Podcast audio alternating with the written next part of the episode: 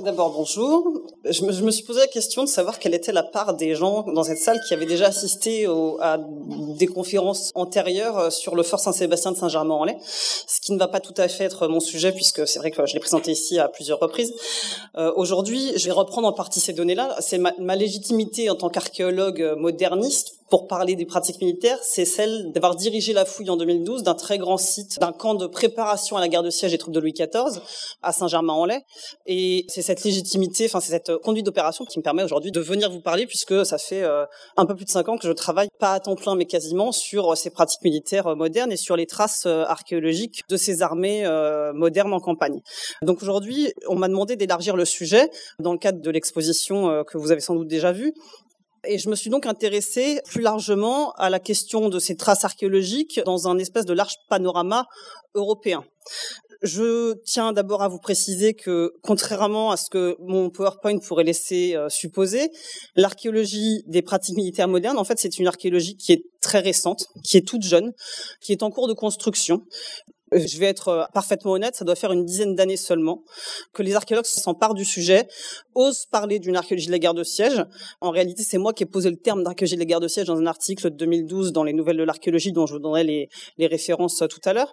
Et donc, c'est vraiment, pour l'instant, encore une espèce de... On est dans une construction, dans une phase de construction encore relativement timide, où les données qui sont collectées à travers l'Europe sont très disparates, très inégales en volume et en qualité.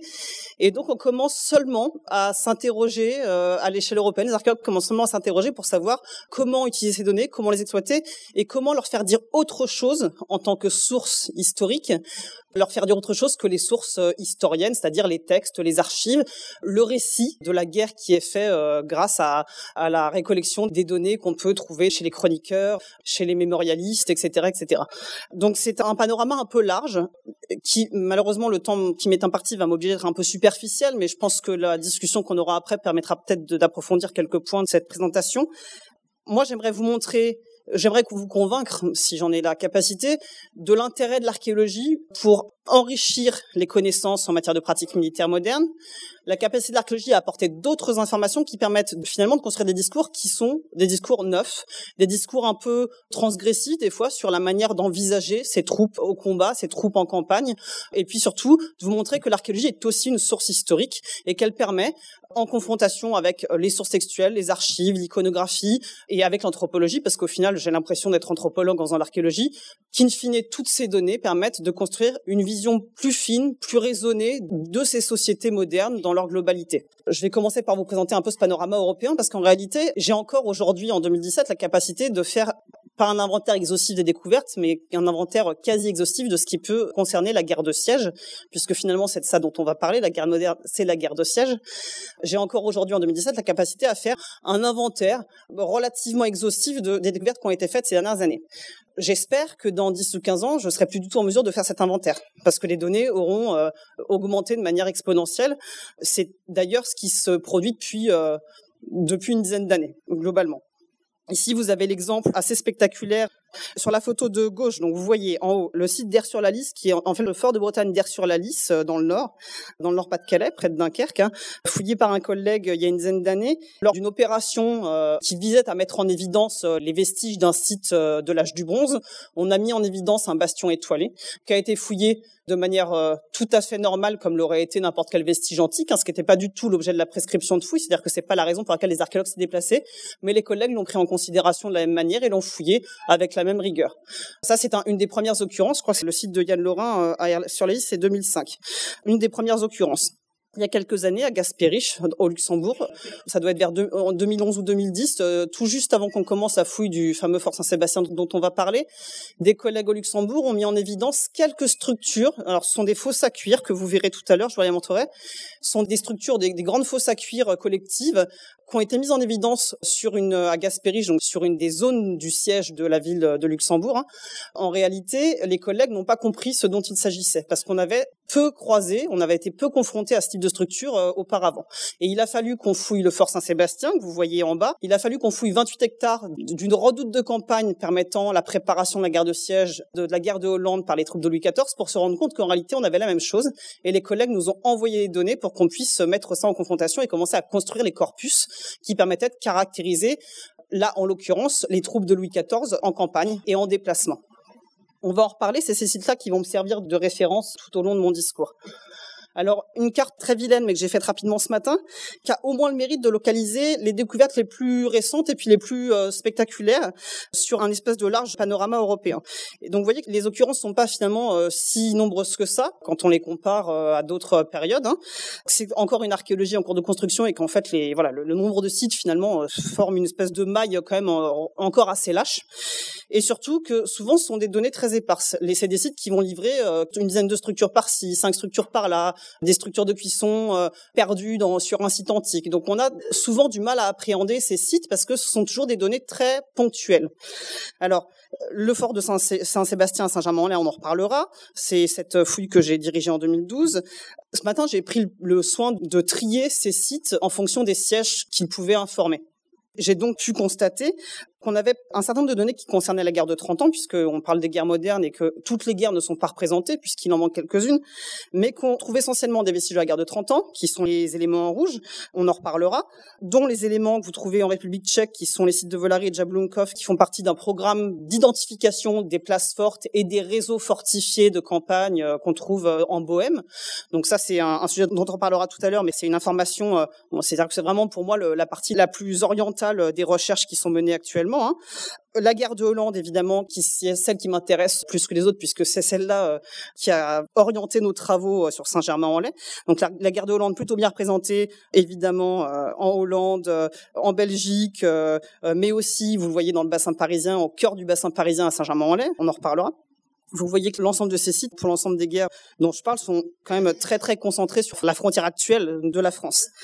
La guerre des Réunions, en fait, elle est seulement représentée par un site au Luxembourg, à Gasperich. La guerre de la Ligue d'Augsbourg, ce serait, alors ça c'est un point d'interrogation, ce serait la ville d'Ath en Belgique, qui serait peut-être, dont les vestiges seraient peut-être relatifs à la guerre de la Ligue d'Augsbourg, mais on n'en est pas sûr. C'est une hypothèse parce qu'en fait il y a très peu de matériel pour dater les vestiges. Donc on sait qu'ils appartiennent à un siège, mais voilà, on tâtonne pour trouver lequel. La guerre de succession d'Espagne est quand même assez bien représentée, notamment dans l'Est et en Moselle. Et j'ai trouvé une occurrence sur la guerre franco-autrichienne qui est pour le coup complètement contemporaine, puisque c'est une guerre de la fin du dix-huitième siècle. Ça me faisait sourire de mettre un exemple contemporain, moi qui suis euh, un des farouches défenseurs de cette période, euh, pour montrer que finalement la guerre de siège ne s'arrête pas à la fin du dix-huitième siècle ou même euh, à la fin du dix-septième, et qu'on a un vaste panel euh, de structures qui concernent toutes les périodes, et que à certains égards, si je voulais être iconoclaste, je dirais que la Première Guerre mondiale c'est aussi sous certaines formes une guerre de siège, dont on a d'ailleurs retrouvé, quand on fouillait le fort Saint-Sébastien de Saint-Germain-en-Laye, on retrouvait des techniques et des types de structures qui rappelaient celles qu'on fouillait pour quatorze dix-huit. Donc il y a des proximités topographiques et typologiques qui sont souvent intéressantes à faire sur ces sites. Alors on va en parler en filigrane pendant l'exposé. Le site du Fort Saint-Sébastien, donc de Saint-Germain-en-Laye, dont je parle régulièrement, c'est forcément c'est mon bébé, c'est le site qui m'a accompagné pendant cinq ans et dont il faut qu'on lance la publication dans les dans les mois qui viennent. Hein. C'est un site qui est mon site de référence, mais il se trouve que c'est aussi le site de référence en matière de guerre de siège des périodes modernes, puisque c'est l'échantillon le plus important qu'on ait pu mettre en évidence jusqu'à ce jour. Il suffit de regarder la taille des pavillons autour du site. Je ne sais pas si vous les voyez à peu près en gris clair. Hein. Vous avez des petits pavillons en gris clair qui sont présents au nord du site notamment et qui vous donnent l'échelle de cette fenêtre d'observation ouverte en bordure de Seine, dans la boucle de la Seine à huit kilomètres du château de Saint-Germain-en-Laye. On a ouvert vingt-huit hectares d'un vaste terrain qui nous a permis de collecter, j'estime, un quart de la surface d'un premier ouvrage fortifié, qui est l'ouvrage en... J'allais dire en bleu, mais tout est en bleu, on va y revenir après. On va y revenir tout de suite. On va y revenir tout de suite. Je vais vous passer la prochaine. Voilà. Là, vous avez, je vous ai enlevé les pavillons et toutes les structures parasites qui sont pas de la même période. Et je vous laisse à lire la vision, premier ouvrage fortifié, celui de mille six cent soixante-neuf. C'est l'ouvrage en bleu, avec l'ensemble de ses campements internes. Hein, donc, c'est un, un camp à la romaine euh, assez classique, avec euh, une structuration orthonormée sur un peu orthonormée, un corps de garde, une demi-lune, les bastions d'angle, et cetera. D'un bastion à l'autre, je crois que dans mon souvenir, il y a cinq cent cinquante mètres de long, pas loin de six cents mètres, ce qui n'est pas rien, parce qu'il a fallu les fouiller, ces fossés-là, vous allez les voir. Les tranchées d'approche dont on va reparler qui sont sur la gauche, hein, et puis les zones de campement qui sont à l'intérieur. Toutes ces petites tâches, cette constellation de petites tâches à l'intérieur, ce sont les structures de campement. Les structures de combustion, les fosses à cuire, les latrines, les puits, les poteaux des écuries pour les chevaux. Hein. Un vaste exercice de castramétation qu'on estime être de trente-deux hectares pour le premier camp. Le second camp, dont j'estime avoir fouillé un dixième de la surface complète, c'est la partie orange, c'est une grande ligne de circonvallation. avec ces campements en fronde bandière installés à l'intérieur, qui sont aussi c'est toute cette constellation de petites taches oranges. Donc à nouveau, les écuries, les puits, les latrines, les fosses à cuire et j'en passe. Hein. Là, on est sur un exercice de castramétation et de fortification de cent quatre-vingt-douze hectares, quatre kilomètres de circonférence, pour une ligne de circonvallation qui est une ligne miniature. Parce qu'en réalité, une ligne de circonvallation, c'est quinze, vingt, vingt-cinq hectares. Là, on n'est que sur quatre hectares.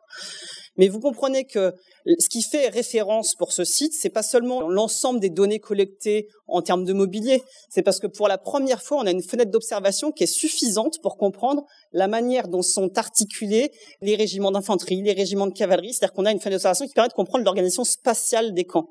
D'habitude, on a, quand on trouve trois structures de combustion, trois fosses à cuire, on est content, c'est des informations intéressantes, on a du mobilier intérieur, mais ça ne nous permet pas de parler de l'organisation spatiale et sociale des sites. Là, en l'occurrence, on a une fenêtre d'observation qui est minime, puisque c'est un tiers ou un dixième de chacun des deux camps, mais on a une fenêtre d'observation de quasiment trente hectares.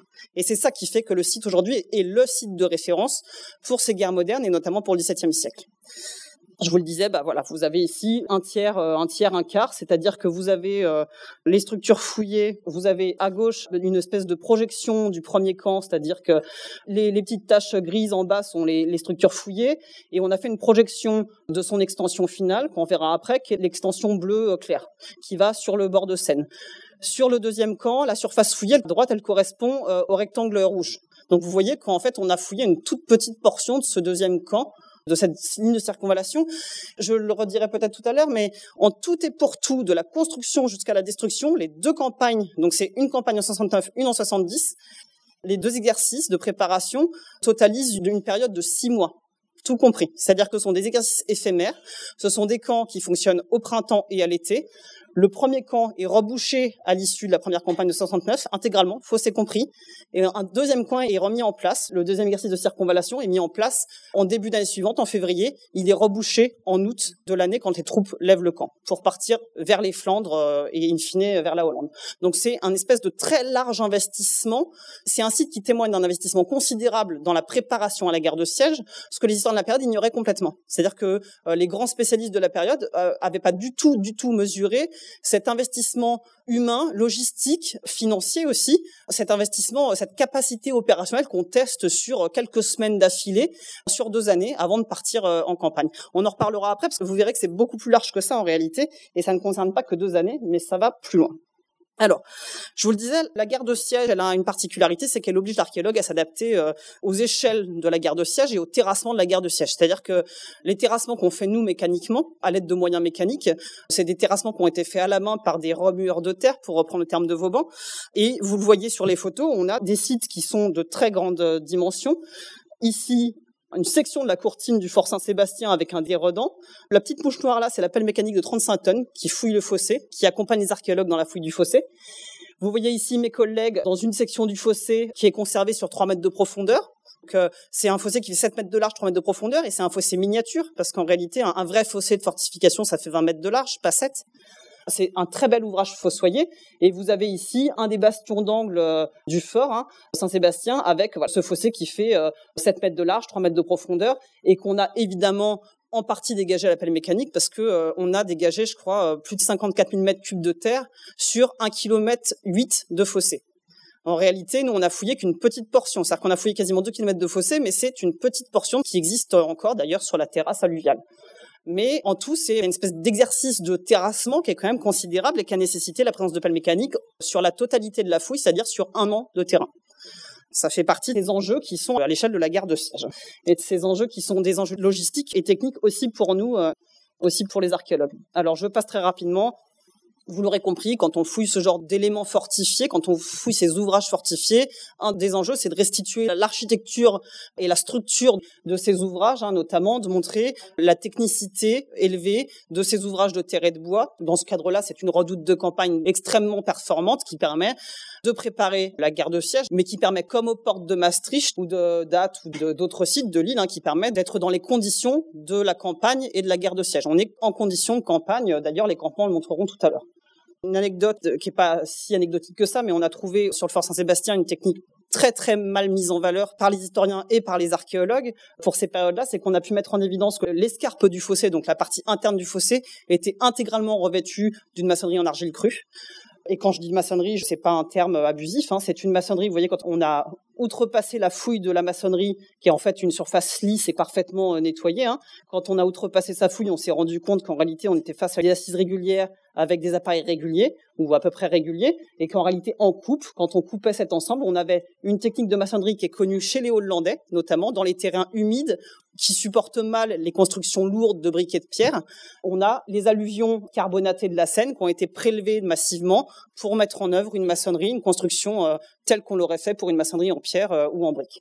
Et on a ici une construction qui a résisté à peu près, vous le verrez, qui a résisté à tous les affres et à toutes les attaques, et qui a résisté à trois cents ans d'ensevelissement jusqu'à ce qu'on aille fouiller une partie par moins dix-sept degrés, ce à quoi l'escarpe n'a pas résisté. Le matériau s'est dessicqué complètement et je vous ai mis une petite gravure. C'est une des gravures de l'art de la guerre de Manesson Mallet, qui est un des rares auteurs à représenter sa technique de construction avec un petit personnage à l'avant, un des fameux remueurs de terre qui prélève des petits éléments triangulaires dans une zone humide. Donc on a, comme par hasard, Manesson Mallet qui faisait partie de l'entourage de Louis quatorze, qui a sans doute vu le Fort Saint-Sébastien en cours d'utilisation et qui a sans doute représenté par flagornerie, mais peut-être pas, hein, ce qu'il avait vu au Fort Saint-Sébastien, alors qu'en fait ça correspond assez peu à la réalité des redoutes de campagne qu'on a pu trouver euh, par ailleurs.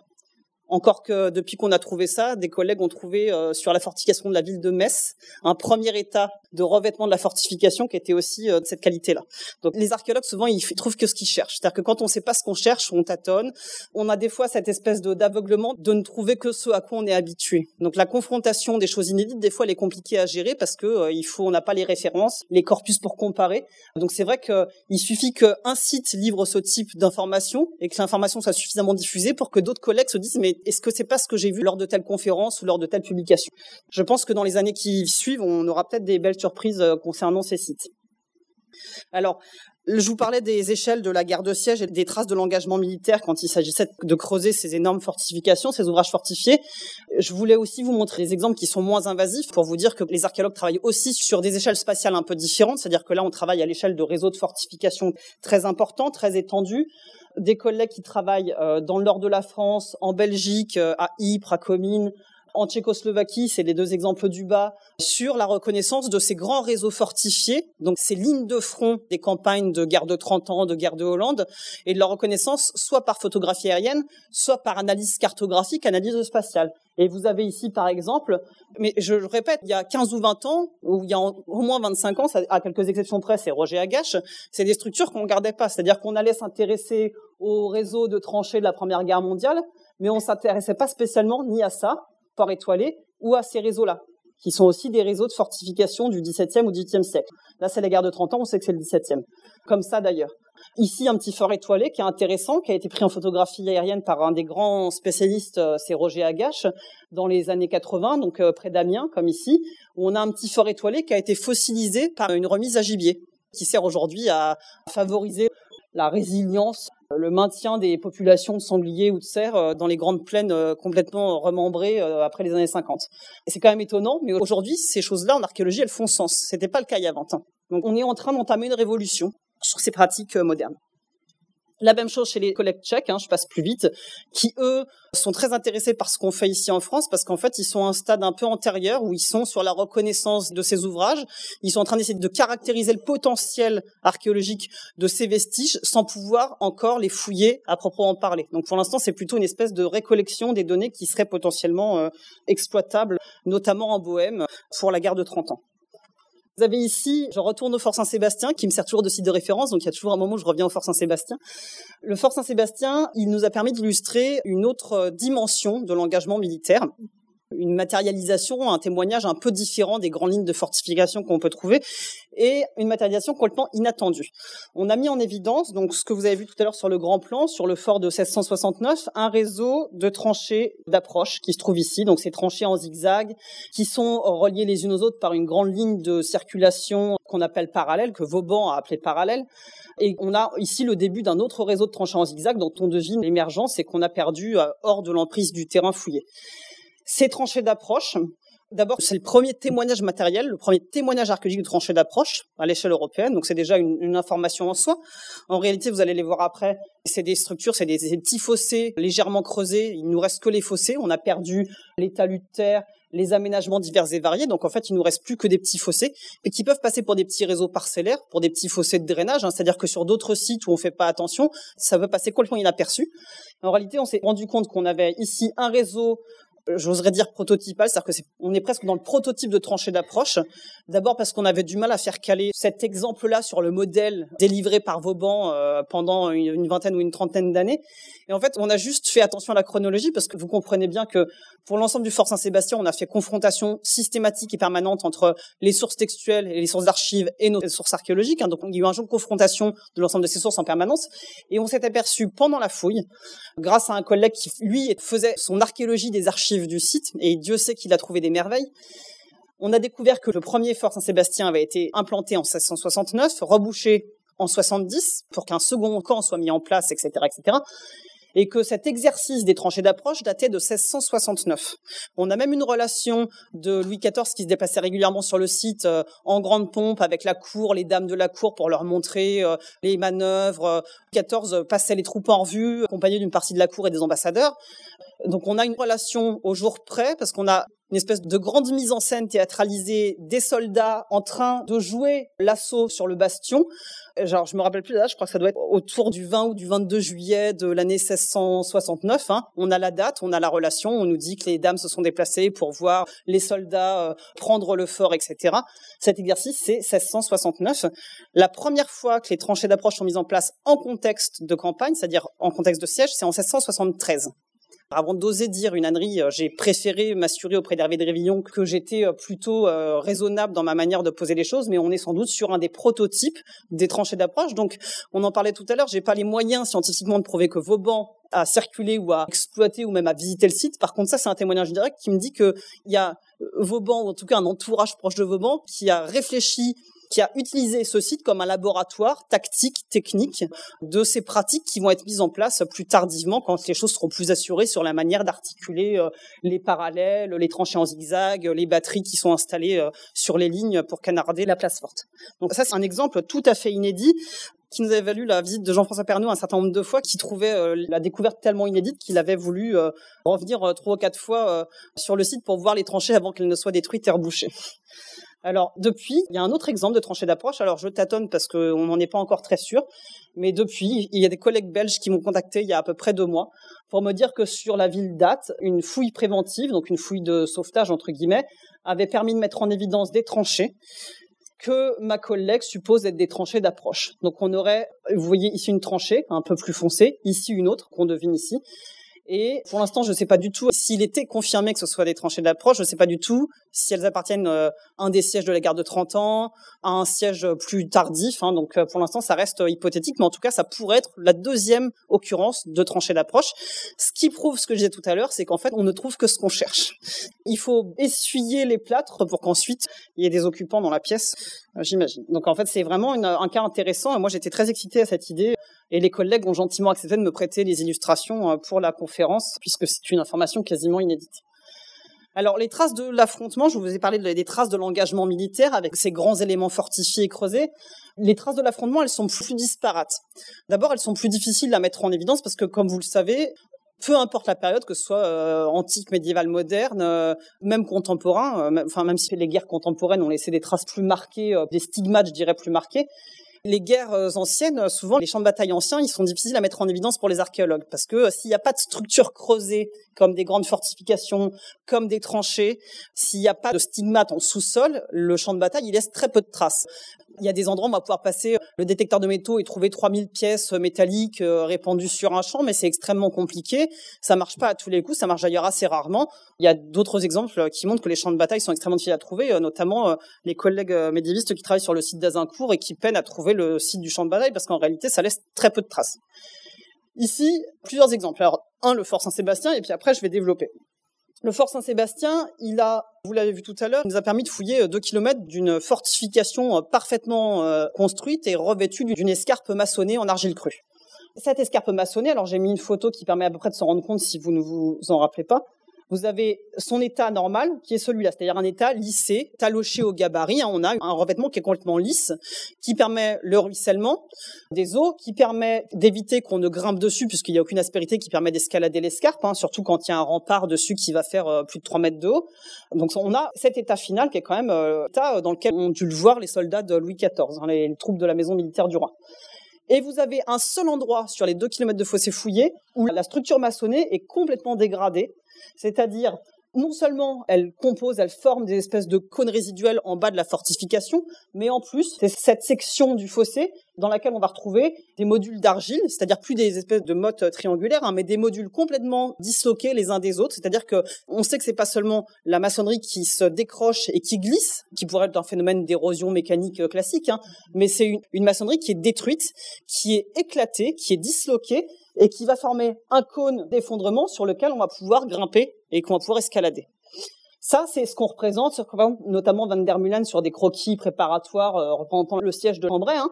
C'est exactement ce qu'on va retrouver sur les grands sièges, c'est-à-dire le but du jeu d'un canonnage en ordre, d'un bombardement en ordre d'une fortification. Le but du jeu, c'est de battre en brèche un bastion, une courtine, un fossé, et c'est de réussir à faire une brèche qui permette ensuite d'escalader la fortification.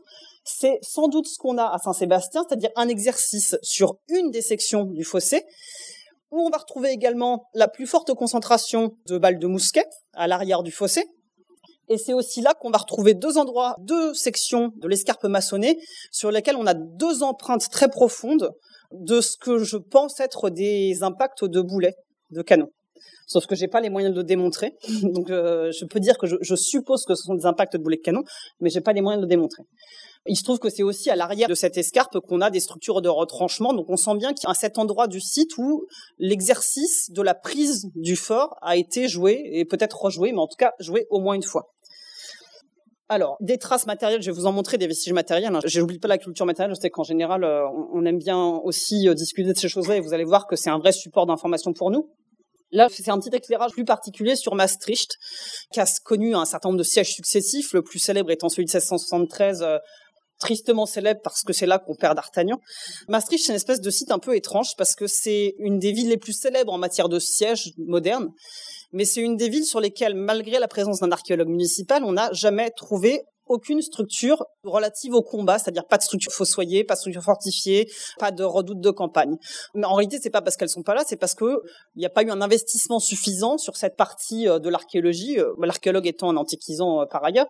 C'est une espèce de grande absente, Maastricht, parce qu'en réalité, on a, on sait qu'on peut, que potentiellement, il y a beaucoup, beaucoup d'informations qui sont contenues dans la plaine, euh, encore accessible aujourd'hui. Et en réalité, tout ce qu'on a réussi à collecter jusqu'à présent, c'est du mobilier. Au détour de labours profonds, au détour de prospection, on a réussi à récolter une collection d'outils de terrassement avec les pioches, les bêches, les haches. Évidemment, tout ce qui est boulet de canon en bois, en métal, les balles de mousquet, quelques monnaies. Donc, un espèce d'ensemble un peu disparate, des traces du combat, des traces de l'assaut. C'est-à-dire que c'est l'ensemble des pièces laissées après le combat dans un périmètre relativement resserré autour des fortifications de la ville. Quelques sépultures mises en évidence dans les années soixante-dix, hein, donc la photo est ancienne, qui montre même pas l'inhumation de soldats, c'est-à-dire le, l'abandon de deux soldats sur le champ de bataille, ce qui n'a pas été le cas de d'Artagnan. D'ailleurs, c'est un des grands désarrois de mon collègue Tim Dickman à, à Maastricht. En fait, on ne le contacte que pour chercher la tombe de d'Artagnan. Donc, c'est un de ses grands regrets, c'est que quand on l'a contacté pour un documentaire qu'on a fait au moment de la fouille, hein, il était ravi qu'on le contacte pour autre chose que ça. Alors, je parlais de ces vestiges matériels. Vous avez un témoignage rarissime trouvé euh, sur le champ de bataille d'une rapière euh, du dix-septième, hein, sur le site de Valenciennes à Famars, que vous avez vu tout à l'heure. Et ça, c'est pareil. On ne trouve quasiment jamais, jamais d'armement sur le site d'un champ de bataille. À part cet exemple-là, moi, je ne connais pas d'autres. Hein. Évidemment, euh, pas de canon. Euh, ce qu'on va trouver, c'est les projectiles, mais jamais les armes euh, en tant que telles. Parce que même quand elles sont abîmées, elles sont récupérées parce que tout se recycle et tout se transforme. En particulier, pendant la période moderne, la société de l'Ancien Régime est une société qui recycle et qui gère ses déchets, contrairement à ce qu'on pourrait croire. Alors ici, un autre exemple assez rare parce qu'on trouve régulièrement des charniers des guerres vendéennes, de guerres beaucoup plus récentes en archéologie. Mais il y a des exemples encore relativement rares de charniers modernes qui sont mis en évidence, qui sont un témoignage de l'engagement au combat, un témoignage de la violence de guerre, qui offre, vous le voyez bien, une image beaucoup moins glorieuse et beaucoup moins aseptisée de la guerre telle que les chroniqueurs ou les mémorialistes peuvent la livrer. C'est-à-dire qu'on n'est vraiment plus dans le fait de guerre, on n'est plus dans le fait glorieux et dans la relation du combat. On est vraiment dans une non-relation. C'est-à-dire que ça, c'est exactement ce qui n'est pas du tout rapporté par les chroniqueurs, euh, par les mémorialistes euh, à l'issue du combat. Là, c'est le cas de la bataille de Lützen, donc euh, c'est pendant la guerre de trente ans. On est en seize cent quarante-trois, me semble-t-il. Et en fait, c'est un cas qui est connu par ailleurs euh, par les textes, hein, où en fait, on a forcé la population civile à enterrer neuf mille soldats des armées impériales. Là, on a un charnier, je crois qu'il y a quarante-sept individus en tout. Ma photo n'est pas très très bonne, mais je l'ai récupérée sur Internet, donc elle n'est pas forcément très bonne. Ce cas, il est assez intéressant parce que d'abord, c'est un des premiers charniers de cette période-là qu'on a mis en évidence. J'ai appris, en préparant la conférence, que sur le territoire allemand, on avait exhumé plusieurs charniers de la guerre de trente ans. Donc c'est une information qui est quand même assez intéressante, en tout cas dans sa récurrence, hein. Et alors, vous avez ici une image tout à fait archéologique, qui est cette espèce de relevé des corps tel qu'on ferait pour n'importe quelle autre période, qui montre à la fois certains individus qui sont enterrés avec hein, le respect, l'intégrité du corps, euh, qui sont inhumés dans une fosse commune, mais quasiment dans les conditions d'une sépulture individuelle. Euh, donc, il y a respect du corps, de l'intégrité, on positionne le corps euh, de la même manière, on voit assez bien ici aussi. Hein. Et puis, vous avez notamment en surface de la fosse, donc euh, tous les individus qui sont en surface du dépôt, qui sont les individus en bleu ou en rose, qui sont, eux, jetés par-dessus la fosse. On le voit euh, avec euh, les bras en croix ici ou les bras qui sont relevés ici. C'est-à-dire qu'on sent vraiment... Euh, alors, pour les auteurs, moi, je ne sais pas si je pourrais le dire avec autant de certitude, mais pour les auteurs de la fouille, c'est le témoignage que la dernière partie de la fosse commune a été remplie par les populations civiles qui étaient beaucoup moins soucieuses du respect de l'individu, du corps. Surtout que bon, c'est les populations civiles qui souffraient, euh, comme dans les Flandres, dans le nord de la France, euh, avant qu'elle ne soit la France, dans l'ensemble des Flandres et des pays qui ont vu euh, quatre cents ou cinq cents ans de conflits répétés. C'est vrai que la guerre, c'est une euh, voilà, c'est un, un lot de déprédation euh, assez récurrent euh, que moi j'ai pas vraiment observé à Saint-Germain-en-Laye évidemment, puisque c'est un camp de préparation qui a jamais connu le combat. Pour les populations civiles, c'était plutôt une manne qu'une malédiction. Alors, vous avez ici aussi des exemples, ce que montraient les collègues dans un article qui a été publié dans la revue Plus One, c'est des cas de blessures qui attestent un, de morts violentes, deux, de blessures répétées avec cicatrisation, c'est-à-dire des combattants qui étaient des vétérans. Vous avez ici les entailles sur le crâne cicatrisées qui montrent qu'on a des vétérans qui ont combattu pendant des années, peut-être des décennies, avant de finir sur ce champ de bataille à Lützen. Des entailles très profondes dans les vertèbres, une entaille cicatrisée ici, je passe très rapidement, euh, pareil sur les avant-bras. Et un cas qui est assez intéressant, qui est anecdotique, mais qui est quand même intéressant, c'est celui-ci, du crâne perforé par un projectile qu'on retrouve ici dans la masse terreuse qui va remplacer la matière grise. Hein. C'est la balle de mousquet qui se trouve ici, qu'on détecte à la radio. Donc euh, vraiment une espèce de, de un charnier qui est intéressant parce que c'est pas seulement une manière de documenter la mort violente et la violence de guerre, c'est aussi une manière de documenter les pratiques funéraires, je dirais en temps de crise. C'est-à-dire que c'est vraiment de l'inhumation de crise, de l'inhumation de masse et de l'inhumation de crise. La question étant de savoir, est-ce qu'on peut distinguer les phases d'inhumation militaire où il y a respect éventuellement aux camarades, voire respect de l'ennemi, ce qu'on a vu sur les sépultures de la Première Guerre mondiale, c'est-à-dire que même quand c'est la troupe ennemie qui vous inhume, elle le fait avec respect. Et puis une différence nette ici, c'est euh, ce rejet des corps sans aucune espèce de respect euh, particulier euh, qui correspondrait à une autre phase. Il n'y a pas de réponse définitive à apporter. Par contre, ce qui est intéressant, c'est de se demander si euh, on peut lire des pratiques distinctives euh, face à la mort. Alors, on va passer à une deuxième partie qui va être plus rigolote que l'engagement militaire et que le combat. C'est celle de ce que j'ai appelé la castramétation moderne, mais qui va me permettre de parler des modes de vie des soldats et qui va du coup rejoindre plus précisément le contenu de l'exposition. Mode de vie soldats, mode d'approvisionnement, type de consommation, logistique générale des armées modernes en campagne. On a, vous l'avez compris tout à l'heure, le Fort Saint-Sébastien constitue un des exemples de référence parce qu'on a une fenêtre d'observation suffisamment large pour pouvoir lire l'organisation spatiale et sociale d'une section de camp du dix-septième siècle, hein, de la fin du dix-septième. Vous allez le comprendre au fur et à mesure de mon exposé. Ce qu'on voit à Saint-Germain, c'est-à-dire la ligne de circonvallation, la fortification, l'ouvrage de terre et de bois, derrière lequel les campements en front de bandière vont venir s'installer. Là, on a la célèbre peinture de Paul Jean sur le siège de Maastricht en mille sept cent soixante-treize, le siège de soixante-treize, pas la peinture, qui montre un cas euh, qui est tout à fait celui qu'on va retrouver à Saint-Germain, c'est-à-dire l'installation des troupes de Louis quatorze en front de bandière derrière une ligne de fortification euh, aménagée de manière tout à fait conforme à ce qu'on peut retrouver euh, dans la littérature et sur les gravures diverses et variées. Ici, le siège de Besançon, qu'on retrouve ici en détail, euh, sur un petit détail, euh, on, va, on voit des tentes, des alignements de tentes euh, qui correspondent aux campements de certaines des troupes. Et on va voir que finalement, la réalité, notamment au Fort Saint-Sébastien, montre que ça, c'est plutôt la situation plus privilégiée que la réalité. Au Fort Saint-Sébastien, alors on va revenir sur la castramétation générale, je reviendrai après sur les, sur les tentes. Au Fort Saint-Sébastien, donc on a la première fortification, celle de soixante-neuf, qui s'articule de manière assez classique avec le petit corps de garde dans la demi-lune, les latrines qui se trouvent ici. Tout, les latrines sont toujours installées à droite des portes. Les structures de vivandiers avec les grandes fosses à cuire qui s'installent en, de manière très groupée avec les vivandiers qui s'installent à l'intérieur. Les fantassins qui sont toujours installés, alors là, vous, on ne le voit pas, mais on le verra après, je vais vous le remontrer tout de suite. Je reviens sur les structures archéologiques, après je vous mettrai l'interprétation. Et vous avez ici les fosses à cuire, les grands alignements marrons, ce sont les poteaux des écuries, les grands bâtiments d'écuries qui sont construits en bois, sur charpente, c'est très aménagé, ce qui est complètement dérogatoire par rapport à la règle qui veut qu'en campagne, les chevaux soient à la longe à côté des tentes. Là, on a une situation tout à fait particulière où on sent que le Fort Saint-Sébastien, c'est la vitrine des pratiques militaires à destination des ambassadeurs et de la cour, donc on surinvestit dans la manière de loger les soldats, de les habiller, de les chausser, mais aussi de protéger les chevaux. Vous avez voilà, des puits qui sont installés en avant des structures, hein, et puis diverses structures sur lesquelles on reviendra peut-être plus tard. Donc l'interprétation, c'est celle-là. On a compris au terme d'un processus un peu long, parce qu'on a très bien compris où se trouvaient les cavaliers, grâce aux écuries. Par contre, on a eu du mal à trouver l'infanterie. Et on a fini par comprendre que l'infanterie, en fait, elle se situait tout le temps à l'arrière des fosses à cuire, à l'arrière des zones de cuisine, des zones de marchandage, des zones de vivandiers où on a les commerçants, c'est-à-dire dans les zones où on a les nuisances sonores, les nuisances olfactives, le passage, parce qu'on est sur le boulevard de manœuvre, donc on a le passage des engins, des chevaux, des bêtes, du bétail qui arrivent sur pied. Donc voilà, on a l'infanterie qui correspond à ces rectangles et ces carrés orange, hein, et puis les zones de vivandiers en bleu, et les zones de cavalerie qui alternent avec les alignements de tentes des cavaliers pour les rectangles roses, qui nous sont donnés en réalité par les structures de combustion, parce que eux, contrairement aux fantassins, ils avaient le droit de camper avec des petites structures de chauffage et de cuisson. Ils avaient le droit de se construire leurs petites structures de cuisson et de chauffage que les fantassins n'avaient pas le droit de faire. Ce qui fait que les fantassins, au sol, pour l'archéologue, ne laissent pas de traces. Donc les fantassins, c'est les grands invisibles de l'archéologie moderne. Et en vert, vous avez les bandes qui sont les écuries. Alors vous allez voir après l'extrapolation de cet ensemble, hein, vous voyez, donc nous on a fouillé cette partie-là. On a extrapolé la totalité de ce camp de trente-deux hectares en disposant de manière régulière et de manière conforme à ce qu'on avait pu fouiller sur le front sud, la totalité de ce camp euh, avec l'état-major au centre. On sait qu'il est au centre avec l'aumônerie, et cetera. L'état-major, c'est les grands officiers et c'est le centre névralgique du fort où d'ailleurs euh, Louis quatorze va venir prendre ses repas dits somptuaires avec une partie de la cour euh, régulièrement quand il se déplace sur le site pour assister aux manœuvres et passer les troupes en revue.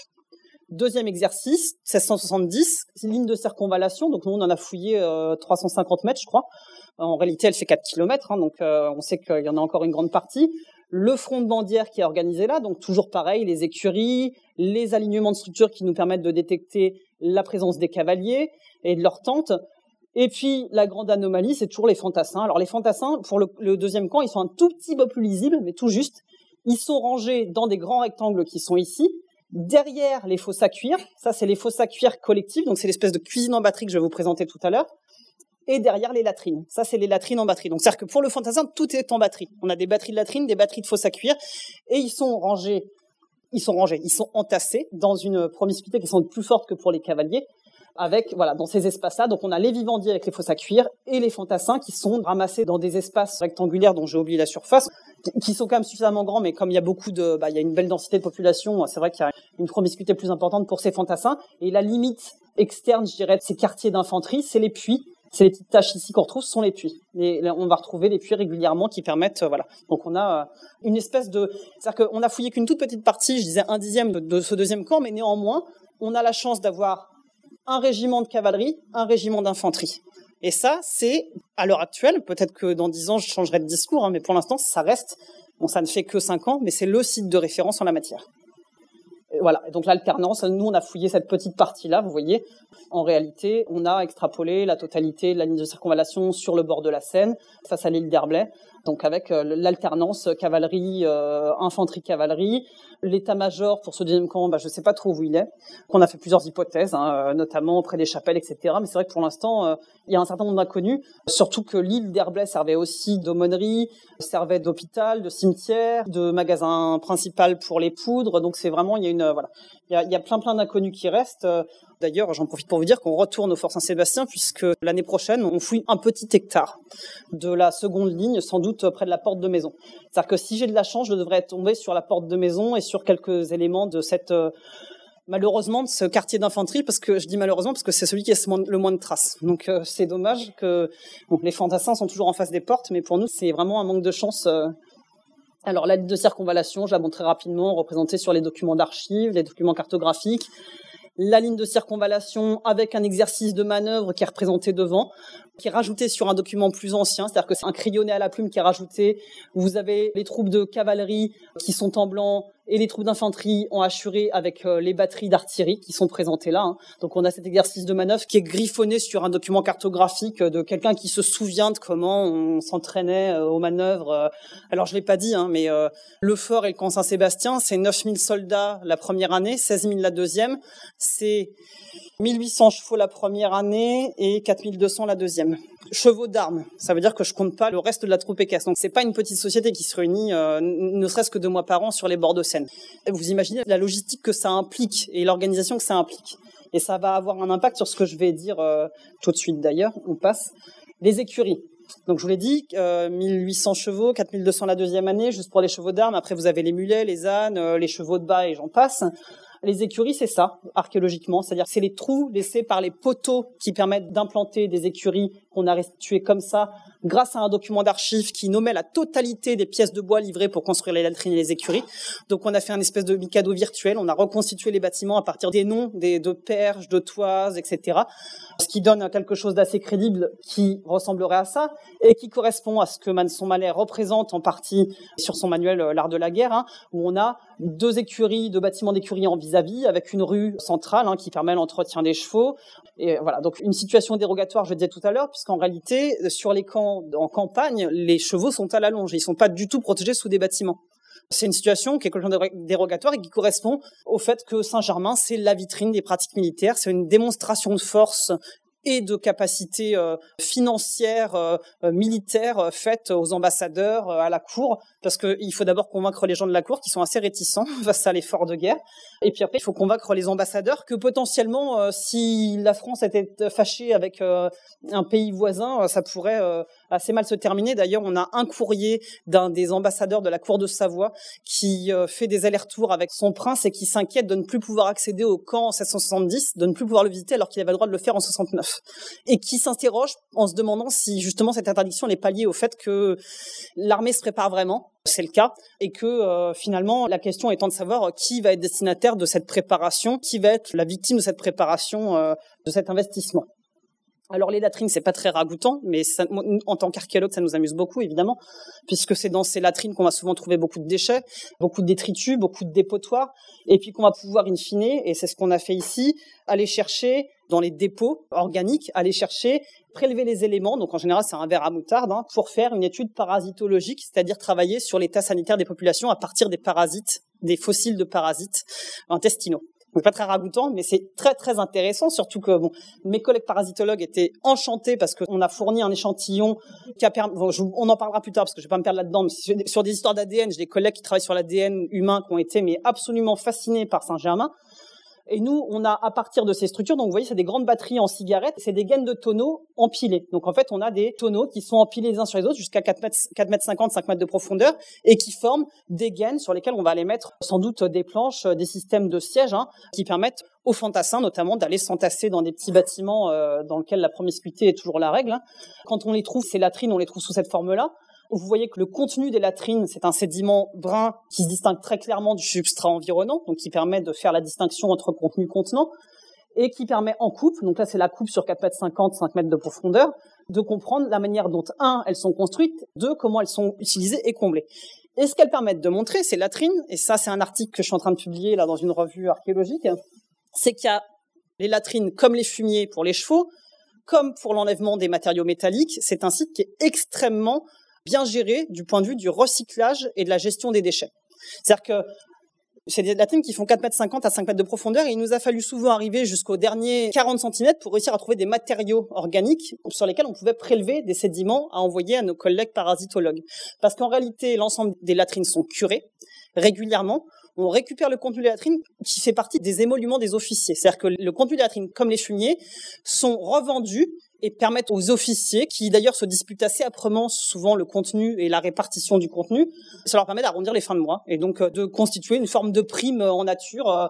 Donc ça veut dire que tous les matériaux sont revendus et que j'ai la preuve sur ces questions de latrines, sur les fumiers, sur le mobilier métallique, on a des forges pour lesquelles on a très peu de matériel, on a la preuve qu'il y a une gestion très nette, très raisonnée des déchets, et qu'en réalité, sur le camp, sur les deux camps successifs, on n'a que quelques jours de traces matérielles.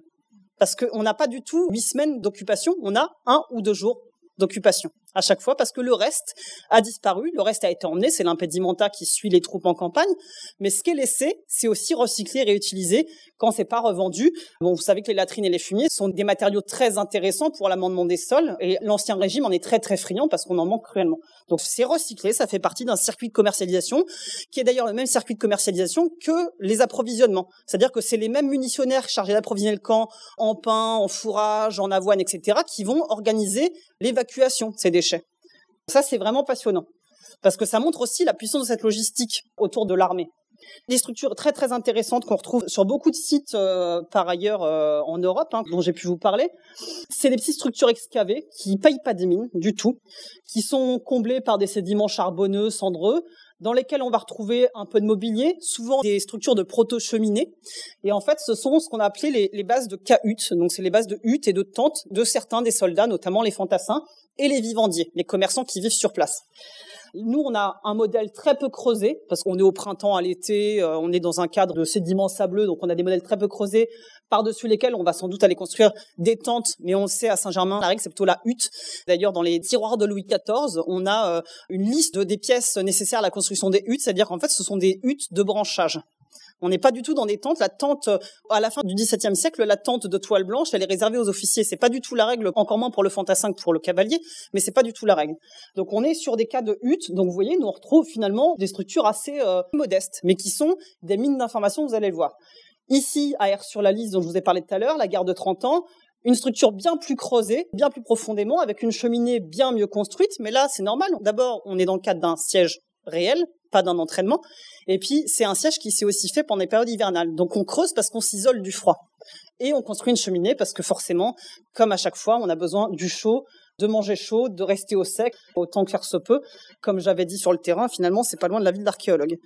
Ici, vous avez la levée du siège de Casale, qui est du dix-septième siècle, qui offrait quelques représentations assez intéressantes. Alors, à la fois des structures de huttes ou de... C'est un peu caricatural à mon avis, mais ça représente voilà, des espèces de structures de briques et de broches qui permettent de construire des espèces d'abris euh, temporaires. Hein.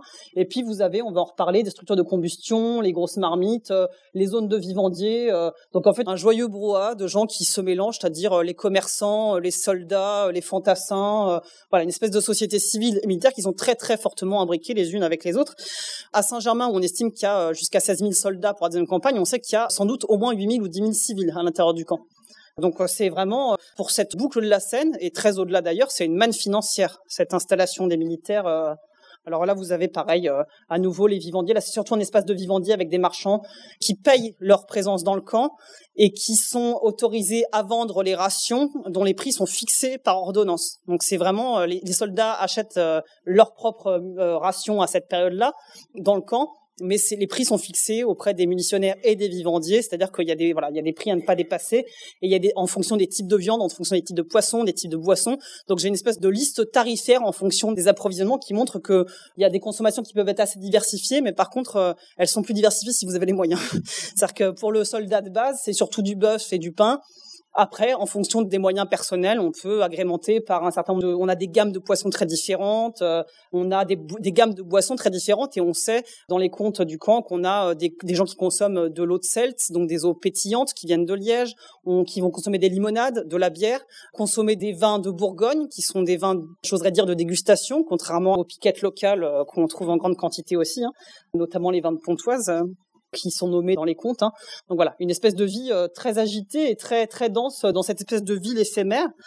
Ici, vous avez les structures de combustion dont je vous parlais tout à l'heure, qui sont les grandes fosses à cuire avec ces zones rubéfiées, les petits points rubéfiés, qu'on voit ici beaucoup plus près, qui sont ces espèces de structures de combustion, de petits fours hein, qui permettent la cuisson en batterie d'un certain nombre de produits, notamment euh, les pains et les viandes, qui sont les rations euh, de base euh, de nos soldats, euh, que ce soit pendant la guerre de trente ans ou la guerre de Hollande notamment. Ces grandes structures-là, il y a dix ans, on ne les connaissait pas. Je vous les remontrerai après. Ici, c'est à Gasperich au Luxembourg. Ici aussi, c'est les mêmes. Là, c'est à Famars. Là, c'est à Saint-Germain. C'est les petites structures individuelles des cavaliers qui avaient le droit de se faire leur petit fer à cheval personnalisé. Eux, ils avaient le droit, contrairement aux fantassins. Vous avez ici, sur la, une des gravures de Manesson Mallet, un détail où on voit des structures de combustion avec des marmites suspendues, mais à mon avis, qui correspondent on a une forme de réalité, mais en fait, la réalité du terrain, ce qu'elle nous montre, c'est ça, c'est ces grandes fosses qui font dix ou vingt mètres de long et dans lesquelles on va organiser la cuisson en batterie. Et ça a quand même une incidence particulière. Donc nous, à Saint-Germain, c'est ça. Hein. Vous voyez que les zones rubéfiées sont moins préservées. Donc on a toujours des structures qui fonctionnent par deux et puis qui sont léonies à nouveau, puis par deux, parce qu'en fait, c'est les rues et les ruelles qui restent en négatif. Hein. Et on a des structures qui permettent l'organisation d'une espèce de cuisine collective à une époque où il n'y a pas encore de mess. C'est-à-dire qu'on a une cuisine collective qui est organisée, un responsable pour l'escouade qui vient chercher la ration de l'ensemble de l'escouade et qui la ramène sur le lieu de consommation. Mais il n'y a pas de cantine, on n'est pas dans le cadre d'une cantine organisée, euh, en tout cas pas encore. Donc ça, c'est intéressant parce que ça nous donne des informations sur les pratiques de consommation, sur les règles de circulation aussi, sur l'ensemble des règles d'exploitation de ces camps euh, temporaires. Et puis, accessoirement, vous allez le voir, c'est les structures qui livrent le plus de mobilier archéologique. C'est dans ces structures-là qu'on va retrouver les pipes en terre cuite, les épingles, les restes de faune, donc de viande, de poisson, et j'en passe. Et je vais vous en montrer plein après. Un des éléments emblématiques de la guerre de siège, c'est un des éléments emblématiques de la consommation du dix-septième siècle aussi. Mais il se trouve qu'à Saint-Germain, c'est un des éléments emblématiques. Pour ces périodes, on trouve d'autres équivalents pour les autres sites et même pour d'autres périodes. C'est des formes, c'est ce qu'on appelle des pots à cuire. Donc là, c'est des tripodes avec couvercle. Toute une gamme de pots à cuire qui fait, pour moi, qui appartient vraiment, qui est la, la casserole du soldat. C'est-à-dire que c'est vraiment le pot standard avec lequel on va cuisiner parce que c'est un pot qui permet la cuisson bouillie de pot-au-feu ou de choses en ragoût ou de choses en soupe. Et on sait que l'essentiel de la consommation de la population européenne, dans les, j'ai vais dire pour les deux tiers de la population européenne, mais je pense que c'est même au-delà, pour les trois quarts de la population européenne, matin, midi et soir, c'est la soupe. On est vraiment sur un type de consommation qui est très intéressant parce que une fois qu'on a ça, on peut travailler sur les pratiques de distinction sociale et montrer qu'il y a d'autres personnes à l'intérieur du camp, parce que c'est fortement hiérarchisé, qui ont des pratiques de consommation frites ou rôties, et qu'on a, dans les types de vaisselle mis en évidence, la capacité à mettre en évidence cette hiérarchisation des consommations qui, en fait, indique des hiérarchisations sociales fortes et la diversité des approvisionnements. Je vous parlais tout à l'heure de ce mobilier riche qu'on trouve dans les structures, dans ces dépotoirs qui ont été constitués à la fin quand on a détruit les camps, qu'on les a rebouchés, et dans lesquels on va retrouver les pipes en terre cuite, de la faune, la céramique, évidemment. Ici, un petit moule à balle de mousquet, donc c'est un moule complètement rouillé, mais c'est un petit moule individuel pour balle de mousquet, avec ses balles de mousquet, les compas d'artillerie, les étris pour soigner les chevaux. On en a trouvé quatorze, je crois. C'est tout petit, mais c'est un chiffre considérable pour la période. On ne trouve jamais autant de mobilier concernant les pratiques équestres sur les sites du dix-septième. Et puis les couverts, ce qui est intéressant parce que là, pour le coup, ça participe des pratiques de distinction sociale. Au dix-septième siècle, on commence tout juste à utiliser les couverts pour manger. Ça veut dire que là, ces éléments-là, ils caractérisent sans doute une partie de la population relativement aisée, certainement aisée, et sans doute éduquée. Et en tout cas, euh, familiarisée avec des pratiques euh, distinctives, avec des manières de table autres que celles du paysan moyen qui intègre les troupes. Ici, encore un peu de matériel. Alors évidemment, c'est des choses qui sont toujours émouvantes pour nous hein, quand on trouve, c'est plus anecdotique parce qu'on n'a pas toujours les moyens de problématiser euh, ces objets-là, mais quand on trouve euh, les petits dés en os qui illustrent le jeu, qui sont pas représentatifs parce qu'en réalité, le jeu représentatif, c'est le jeu de cartes, mais le jeu de cartes, on ne conserve pas. Là, on a les petits dés en os qui sont tout petits, hein, mais qui sont minuscules. Les pipes en terre cuite décorées, avec les dauphins couronnés, avec les, les portraits de, d'hommes moustachus euh, sur lesquels il y a un certain nombre d'hypothèses.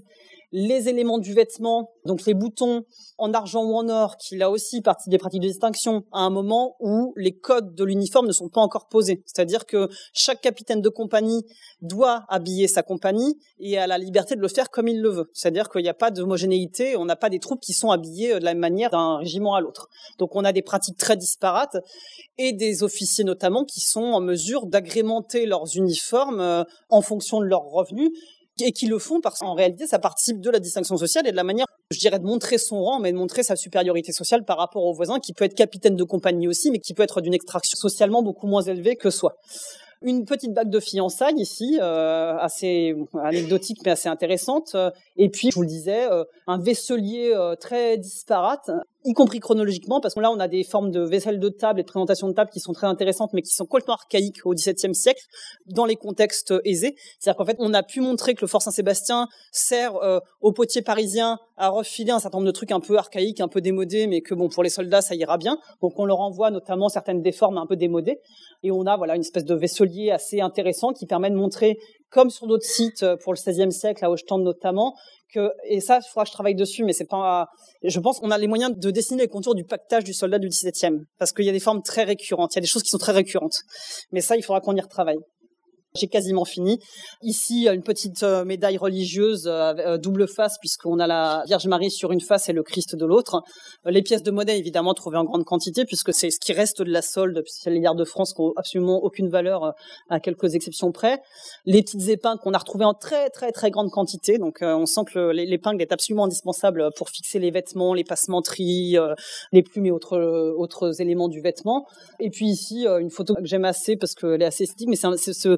ce petit filament de lin ou de chanvre dans lequel, euh, autour duquel on a entortillé euh, un filament d'argent et qui est euh, sans doute le vestige d'une passementerie quelconque, d'un, vest- d'un vêtement d'officier ou de voilà. Donc, euh, ce qu'il ne faut pas oublier, c'est que pour cette société du XVIIe siècle, on a euh, concurrence dans les hiérarchies sociales entre les hiérarchies militaires et les hiérarchies nobiliaires.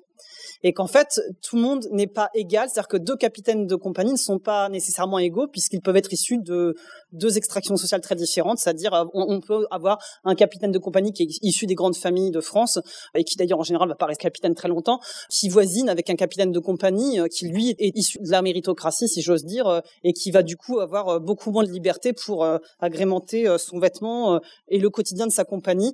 Il faut savoir que les officiers servent à leurs dépens, c'est-à-dire que c'est à eux que revient la charge financière de vêtir les soldats, de les faire manger.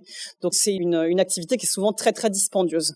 J'ai quasiment fini, je voudrais juste, alors, j'espère que j'ai pu vous montrer à quel point, enfin, vous sensibiliser au fait que l'archéologie est aussi une des sources pour documenter les pratiques militaires modernes.